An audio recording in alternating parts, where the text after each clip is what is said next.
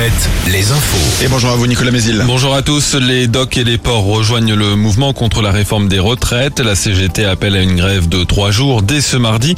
La mobilisation continue à la SNCF avec trois TGV sur 5 en moyenne, un intercité sur 3, un TER sur 2. La grève qui continue aussi dans les raffineries et chez les éboueurs. D'ailleurs, la collecte des ordures ménagères est perturbée dans l'agglo d'Angers. Dans le contexte de protestation contre la réforme des retraites, les syndicats demandent aussi des augmentations et des primes. Le biopôle de Saint-Barthélemy d'Anjou est bloqué depuis hier matin. Plus aucun camion n'entrait ou ne sortait ce lundi. En Charente, ce sont les agents d'Enedis qui sont en grève contre la réforme des retraites. Ils bloquent depuis hier matin le site de l'île d'Epagnac, tout comme les agences de Confolant et de Ruffec. Celles de Cognac et Barbezieux doivent entrer dans le mouvement aujourd'hui. Les interventions d'urgence sont assurées, mais pas les rendez-vous programmés. À noter aussi des manifestations dans le secteur de l'aéroport de Nantes, difficile d'accès, mais également aussi à Chalonne-sur-Loire.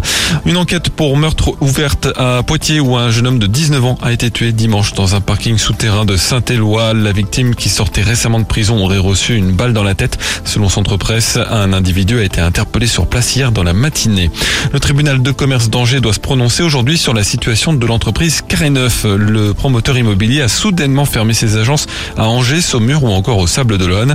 De nombreux clients font part de leur colère et de leur inquiétude sur les réseaux sociaux alors que le chantier de leur maison est à l'arrêt. Même colère aussi chez les artisans qui travaillaient avec Carré Neuf. Selon Ouest France, ils sont une dizaine à envisager de déposer une plainte cette semaine auprès du procureur de la République d'Angers. Et en basket, match européen ce soir pour Cholet. Quart de finale retour de la Coupe d'Europe FIBA à domicile contre Kiev. En National 1, Poitiers, dernier de la poule haute, se déplace à Rouen, le leader. Dans la poule intermédiaire, Chaland joue à Boulogne-sur-Mer. Enfin, la météo plutôt ensoleillée ce matin avec un risque d'averse.